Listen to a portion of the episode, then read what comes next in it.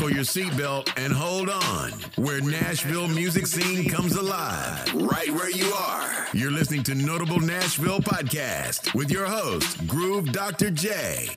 Don't miss a beat.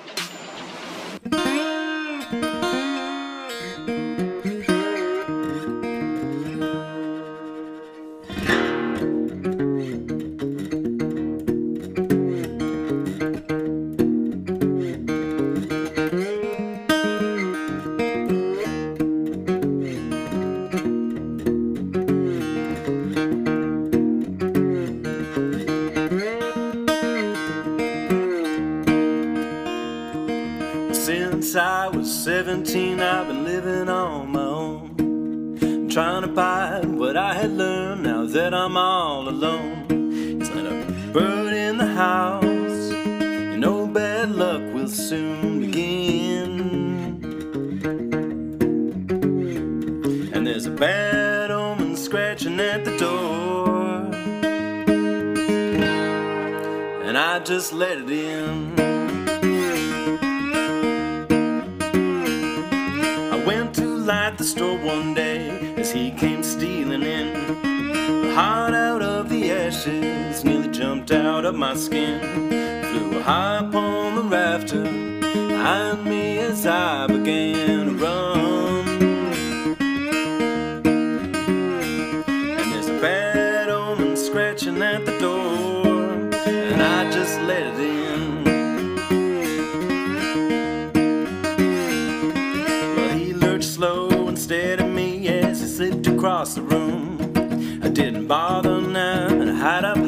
As he crowed, preen and plume.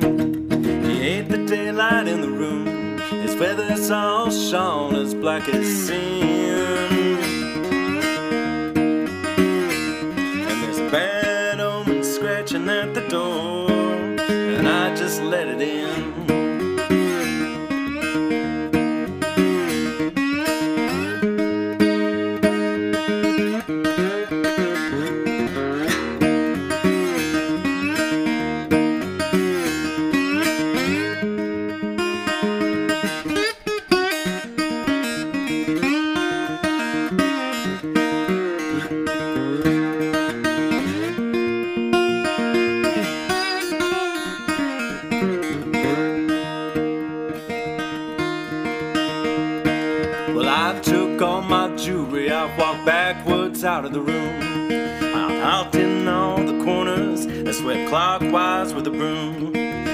Wish I could talk to someone, someone to release me from my skin.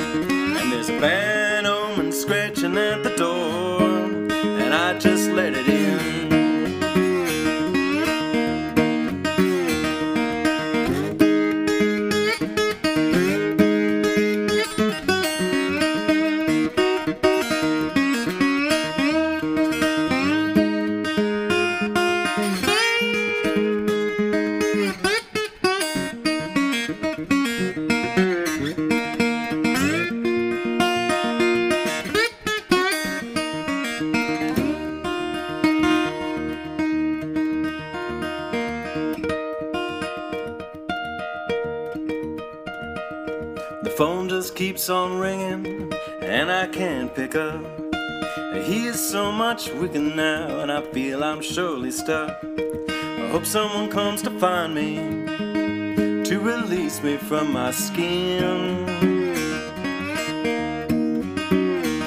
And there's a bad omen scratching at the door. And there's a bad omen scratching at the door. and I just let it in.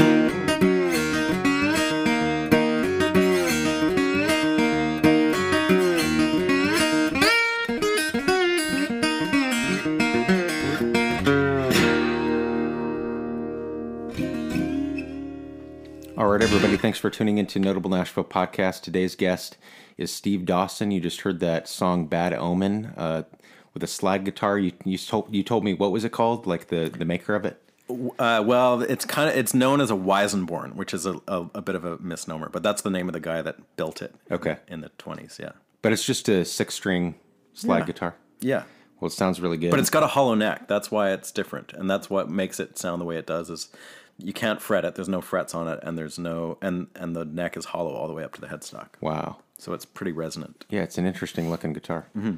Um, well, thanks thanks for stopping over. Um, I'm excited to talk to you. I saw that you have your your own podcast, uh, Music Makers and Soul Shakers, and you've Yeah. been doing that qu- quite a while. Yeah, almost as long as you have. Yes, we were just talking six six seven years. So Yeah, I'm going into my sixth season. It's fun. I, I like it. I, I I started it as a way to just kind of geek out with people, and there was a lot of interview shows that were getting musicians on and kind of asking just questions that weren't going into the depth that I wanted to hear some of the guests um, getting into, and so I just started one of my own because Wow. that's what you do.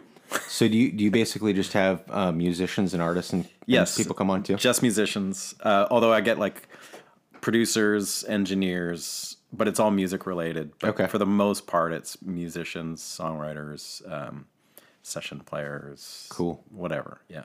So I'll try to get into the uh, into the deep subjects with you since you like that. uh, but but um, I want to get into kind of your career because you've been playing for quite a while. Um, You kind of started off in, in Canada, right? You're you, you were you born and raised in Canada. Yeah. Yeah. I'm from Vancouver originally, and I moved to Nashville about nine years ago. Okay. And uh, in the middle there, I lived in Toronto for a few years and Boston as well. Okay.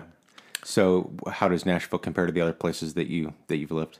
Well, it's wildly different, I would say. But uh, I mean, I left Vancouver for a, a bunch of reasons, but basically, I just was reaching a point in my life and my career where I just wanted to have a big change. And Vancouver is a great city. It's beautiful. It's gotten punishingly expensive, and uh, it's just not really a music town. You know, like the musicians are kind of getting pushed out of the city more. Yeah. and it just didn't feel like a great place to be anymore. And so, um, although I mean, parts of it were cool, and my family's there and stuff. Oh, okay. So we were going to move to Toronto, and we looked around and kind of felt like it wasn't that exciting or that different, really. And then it came down here and kind of loved it, and Yeah. thought, well, this would be fun. We didn't know really. Well, I knew a few people. I knew like three or four people that I'd worked with.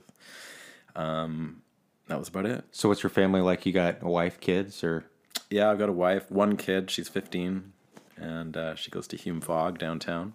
wow, Yeah. cool. So um, you know, living in Boston, were you also doing your music career there, or what were you doing? When, I was in college. Oh, you So- did you go to? Um, I went to Berklee. Oh, yeah. okay. Yeah. So I was there for, I don't know, two and a half years or something. Uh-huh. And I went there because I, you know, I kind of like went, getting, I went straight from high school. Uh, I got a, some, a bit of a scholarship there and it was way smaller than it is now. And it was just a way to stay in music without having any clue what I was doing or wanting to do. I kind of wanted to be a jazz guitarist at that point Really? and I was pretty into like I got kind of far with like studying jazz and all that stuff. And then weirdly when I got to Berklee, which is well, at the time like now it's kind of they do all kinds of music there, but at the time it was known as a as a jazz school basically. And um but when I got there, I got really into like bluegrass Oh, wow. and, and country music and stuff like that that I had never been exposed to. That's awesome. Yeah, I feel like most of the people that I talk to that go to Berklee are dropouts. Like they go for a year or two and then they drop well, a music degree doesn't do anything for you, right? So like you, kind of get the experience and the, Yeah. and the connections and Yeah. and and go go about your way. Yeah, I mean, there's a huge dropout rate at the beginning. That's what I found anyway. Like when I was there, it was like the um, the the um, you know first semester was like I don't know. I think it was 1,800 people, and the graduating class was 70. so wow. yeah, it's huge drop off. Um, I think they've figured it out now where they keep people longer, but Yeah. at the time, it was like yeah, mo- a, a huge amount of people dropped out in the first semester, and then after that. Uh, if you could hack it through the first semester, you could hack it. Keep really, going. Yeah. Yeah. and then and then you just reach a point where it's like, well, I've taken all the cool stuff I want to take, and then now I'm going to be stuck doing like math and English and stuff that Uh-huh. to to get a degree, which isn't going to do me like you know. 25 years later. Exactly. No one's And- ever asked me if I've for And all, some and all the money that you're spending on tuition, like you could be spending on your Yeah. craft. Yeah. Yeah. but I kind of want to get like uh, a preview of where this is in time. So 2001, 2001, were you still in school, or was that like after? Okay, Yeah. So 2001, you came together with uh, Jesse Zub- Zubat. Am I saying that right? Zubot, yeah, and like you did robot. the Zubat. Okay, the Great Uncles of the Revolution Stand Up. Yeah. Um, was your album with him the first album? No, that wasn't the that was first the one. first one. So we had this duo called Zubot and Dawson, and we made these weird instrumental records that was like that was like the beginning of my recording career. That where things got interesting Mm-hmm. for me, and we just did stuff that we thought was cool, and we didn't care at all what anyone t- like. Everyone in the industry was like, "Well, this is too weird, and you can't make music like that." And we were just like, "Well, Mm-hmm. We're too gonna bad." do it. So we did, and it was surprisingly successful. Like we we did, like we won awards with it. We traveled all over the world. We played tons of festivals, and we kind of got into this acoustic world more at that point, which I'd never really like up until then. I was playing in essentially rock bands and stuff, Uh-huh. but this was like a window into a different world of like acoustic music and folk festivals and stuff, where you know the money was better and the hangs were really fun, and there's a lot of people our age doing it. Um, it was cool. It was great. Did you ever play uh, summer camp? Because that's a festival that I feel like is a lot of instrumentation. Um, I grew It's up, called summer camp. yeah, so I grew up in Peoria, Illinois, and they held Oh, yeah. a, a big music festival in Chillicothe, Illinois, uh, like every year. Yeah. called Summer Camp, and I don't know that one. You know, or Umphrey's McGee and all these Oh, yeah, yeah. instrumental bands would play. Yeah. like they were the you could always count on them being Right. there. So. Um, I just wanted to see if you had, had ever No, played. I don't know that one. I mean, there's so many festivals, and at that time too, like in the early 2000s and stuff, there was, it was sort of the, it was sort of the heyday. There, there was so many new festivals starting, and a lot of the good ones had been around at that point for 25, 30 years, and they mm-hmm. were like really dialed in. And Canada too has a really good acoustic and folk festival scene, so you can spend the whole summer like traveling across the country and making good money and you know that's sort of what life was like for four or five years i guess. And then things changed a bit and we also jesse zubot and i the, he, so he was he was a fiddle player. Oh, okay. So he we sort of went our separate ways a few years later too and started doing different stuff and And then from from then, did you start your solo stuff, or did you? I, it was sort of all it? at the same time. I was doing solo stuff while I was doing things with him. Uh-huh. But then I guess the big thing that happened was I started producing records for people. Oh, okay. And so I started producing stuff maybe in uh, for other people, like in around that 2001, 2002. Okay. So what's it like to to win like a big award, like a Juno Award, and you've won multiple Juno Awards? So Yeah. is that like you know you get one, you're like, okay, I've made it, or um, what was that like? No, it's more like, hey, that's cool. uh, and then the next day, it's just like, well, what do you What do you do with it? done for me lately? Yeah. So, you know where it came in really handy was moving to the states because you have to like build a case for yourself to get a visa to to live here, right? Uh-huh. And so they love stuff like awards. So the process of moving, uh, becoming an American citizen, you have to fill out all this stuff. And Well, I'm not an American citizen. I have a green Oh, card. okay. So it's a huge hassle and it's really expensive. Um, so most people that I know that are Canadian that come to Nashville are on a short-term visa. Okay. It's called a P1, and it's now like really expensive, and it only lasts for a year, uh-huh. and you have to renew it every year. So it's a bit of a nightmare, and I didn't want to come down with that. So there's another kind of visa called an O1 where you can stay for up to three years. So that's what I moved down here on. okay. And then that led to like, well, do I get another O1 or do we get a green card? And we got a green card, which was more work, but it lasts for like 11 years. Gotcha. So your wife is Canadian too? Yep. Okay. Yep. So, um, I'm interested to know what it, what's your opinion of like the I don't want to get too political, but the politics here as opposed to politics in Canada because everybody you know was like, oh, I hate it here in America. I'm moving to Canada. Um, you know, what is- Everyone was going to move to Canada. yeah, like we're gonna move to Canada. Okay, that's that's Yeah. cool.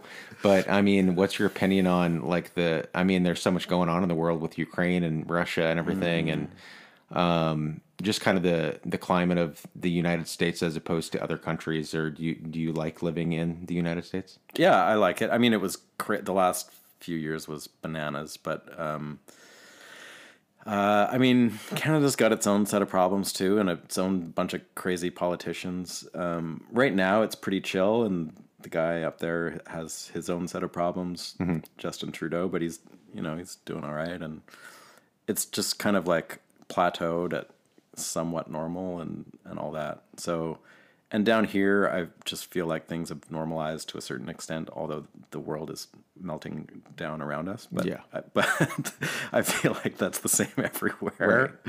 And I don't know. I mean, the I don't know politics. Are, I don't really, you know, I don't get involved too much. I mean, I have strong opinions about it, but I think that I mean the the huge gap for me is the whole healthcare thing down here is a nightmare and being Canadian and coming down here, that's the one thing where it's like, are you kidding me? Like, there's no, you can't just walk in and get a get all fixed for free. Right. What's that all about? Yeah.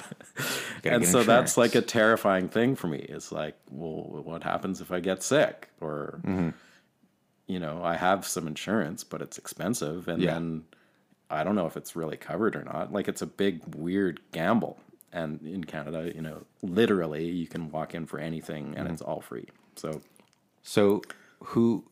I, I'm not real up on the you know who pays for that. Is that like all through taxes and stuff like Yeah. that? Okay.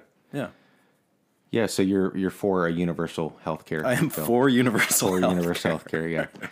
Yes, I feel like, am. you know, I've you- lived in it and it works. Like it's a thing, and it not having to worry about like breaking your arm or getting some sort of disease that you have to get treatment for, and uh-huh. suddenly not being able to afford it is it's not something that you think about.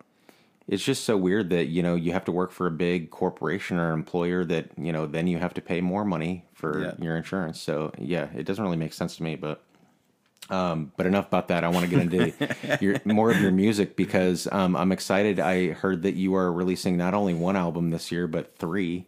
Um, Yeah. So what can you tell a little tell, tell us a little bit about what's going to be coming out with that? Yeah, I mean, so I mean, I was the last few years I've been touring a lot with. A, there was a band called Birds of Chicago, and so I was playing guitar with them, and that was uh, JT Nero from Chicago and Allison Russell from um, Montreal and Vancouver, and I, I know her from Vancouver. I've known her for twenty years.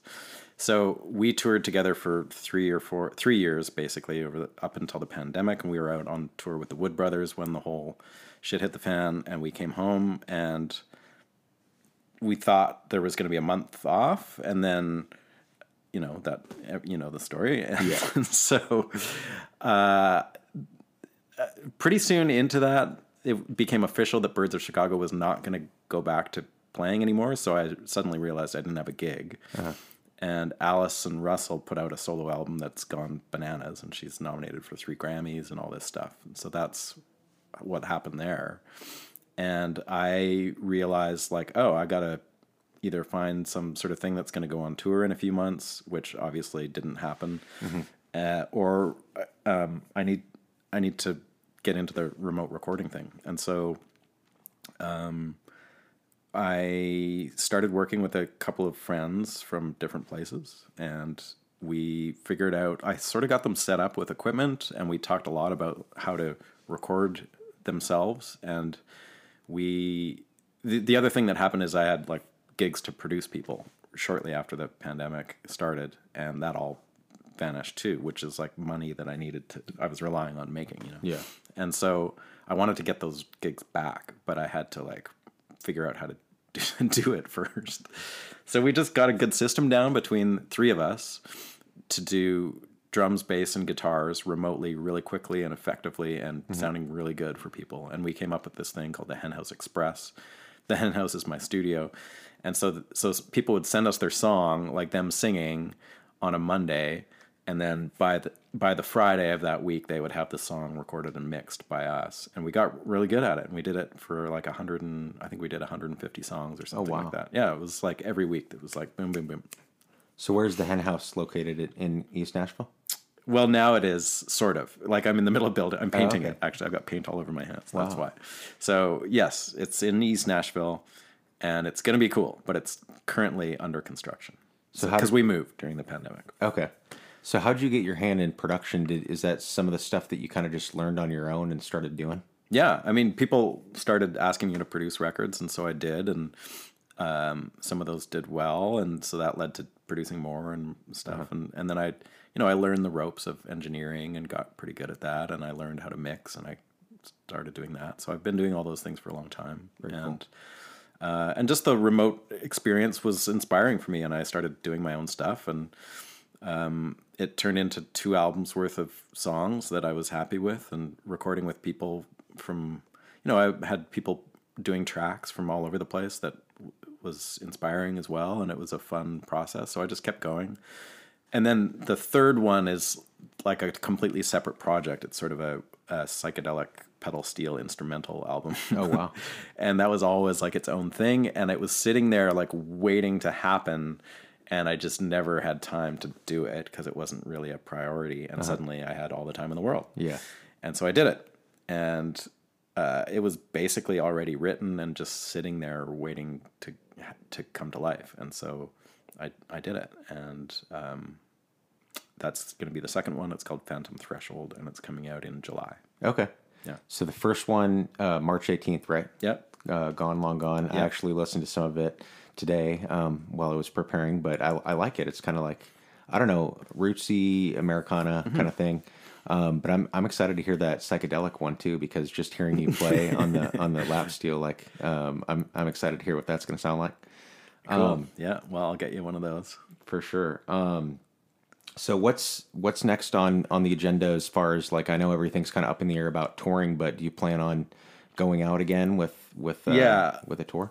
Yeah, so I have uh, a tour, my first tour since 2020, early 2020, coming up um, in April, and we're going to do a bunch of Canadian dates. So I've got um, two guys from, wait, where are they from? Oh, yeah, two guys from Vancouver, a bass player, keyboard player, and then my drummer is Joaquin Cooder, who is Ry Cooder's son, and he's from LA. And so we're going to convene in Vancouver and play uh, all over Canada for two weeks, Wow.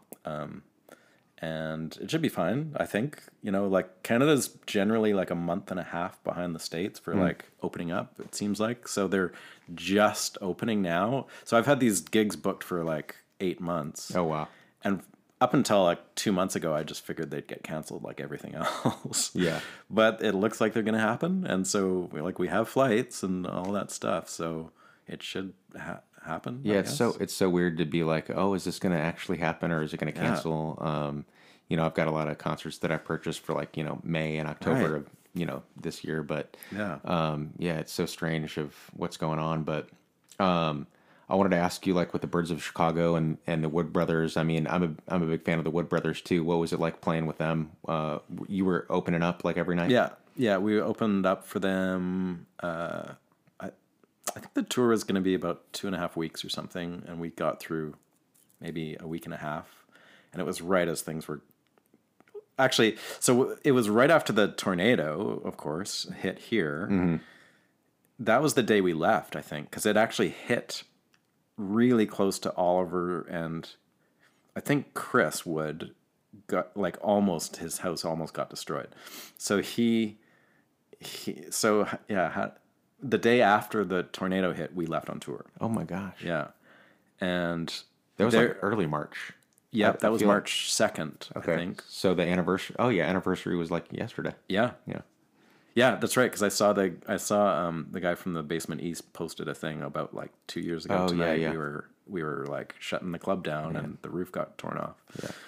Um, So yeah, that was like a two and a half week tour, and it was great. Uh, those guys are super nice. I know Oliver a little bit just from in town here, Uh-huh. and uh, he actually, funnily enough, like right after I moved here, I was selling a guitar pickup, and he phoned me, and he's like, "Hey man, I, you know, uh, I think he emailed me, and so I knew who it was. He's like, I want to buy your pickup, and he came over and we talked about pickups for a while, and just kind of hit it off, and you know, we stayed in touch, and um, we, you know, we're not like super close buds or anything, but I talked to him once in a while, and Yeah. his wife ran a studio that I worked at occasionally um, down in Music Row.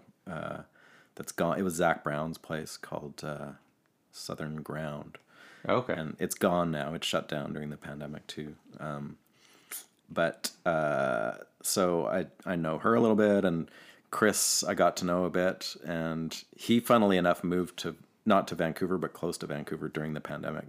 His he married, I think he either married or hooked up with a woman from Salt Spring Island, which is really close to Vancouver, and she I think she moved down here.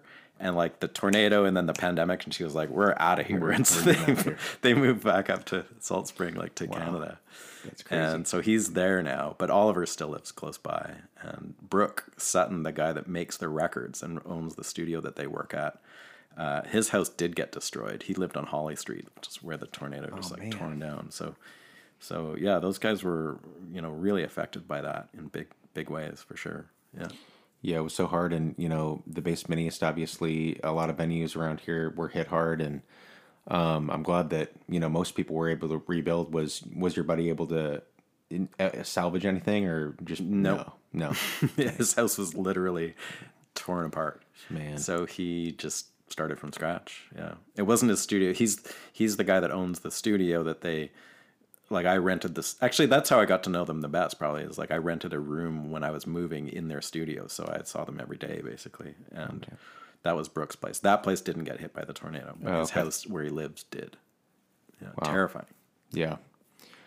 Well, uh, I kind of want to hear another live song, but um, I'll have a deep question for you. Uh, what would you What would you tell people, you know, maybe listening that are trying to get into the into the music scene and maybe discouraged, or you know, you've been doing this a long time. What would you kind of advise people to to do, um, get themselves out there, or I don't know, any kind of deep advice that you would give somebody um, that's trying to break it in, break into the scene?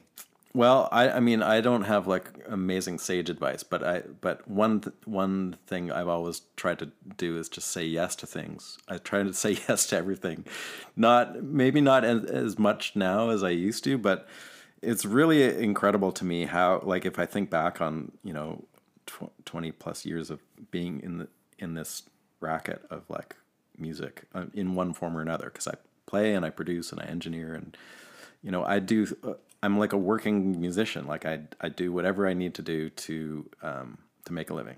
And um really it's just like one thing has led to another. There's been i've never had like any sort of career plan. I've never had like uh you know steps to to uh accomplish to get to the next point. It's always just been like saying yes and even if something sounds crazy i usually do it uh, and it's amazing to me like the craziest things that i never would have expected have led to you know really fruitful relationships or projects or anything like that.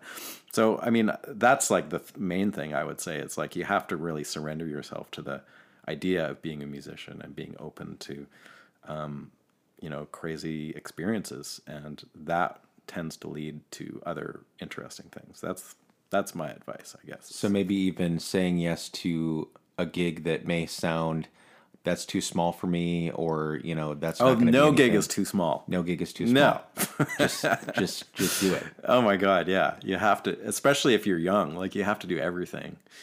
And especially these days where gigs are like harder to get. Like, you know, when I was starting, i was playing in my town 5 nights a week and it was totally fine. There- mm-hmm. You can't really do that anymore. So, I mean, yeah, you have to you have to play, you have to get good, and that's the only way to do it. It's just like doing a bunch of stuff.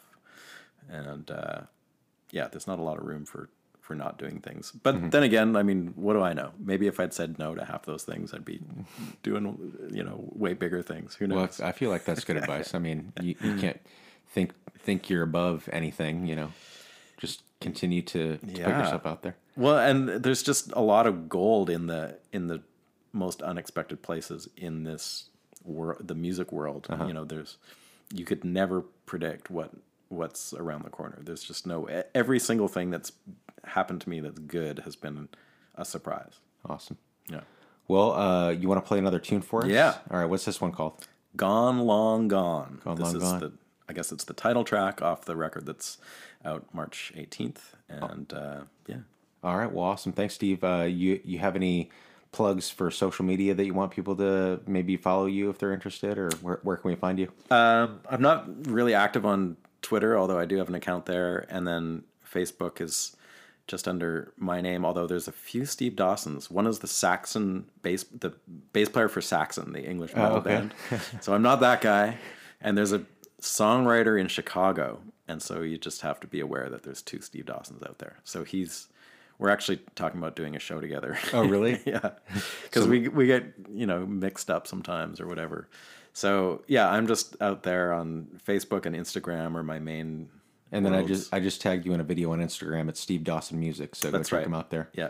Um, but all right, well, thanks, and uh, we'll see you down the road. Thanks for having me.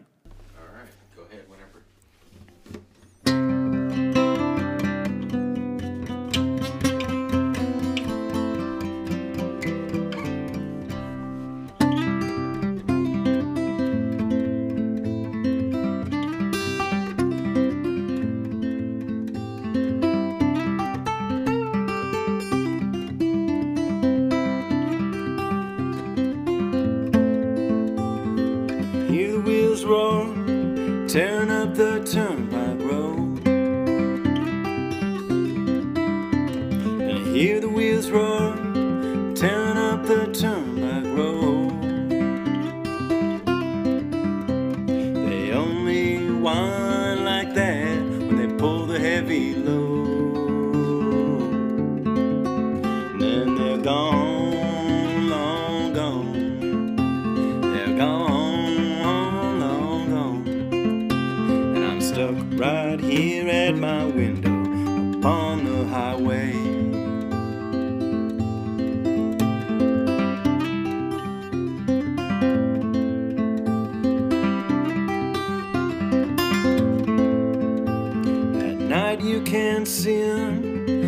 hear him just the same.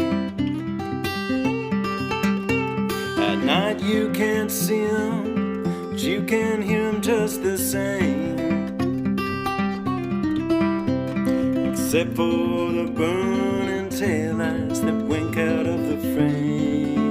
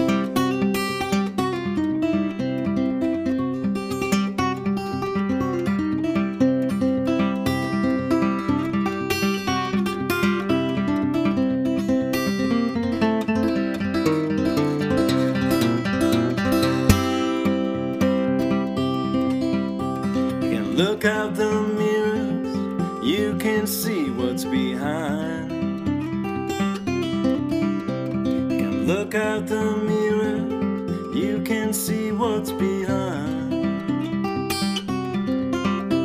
But who would look back when you could follow that yellow line?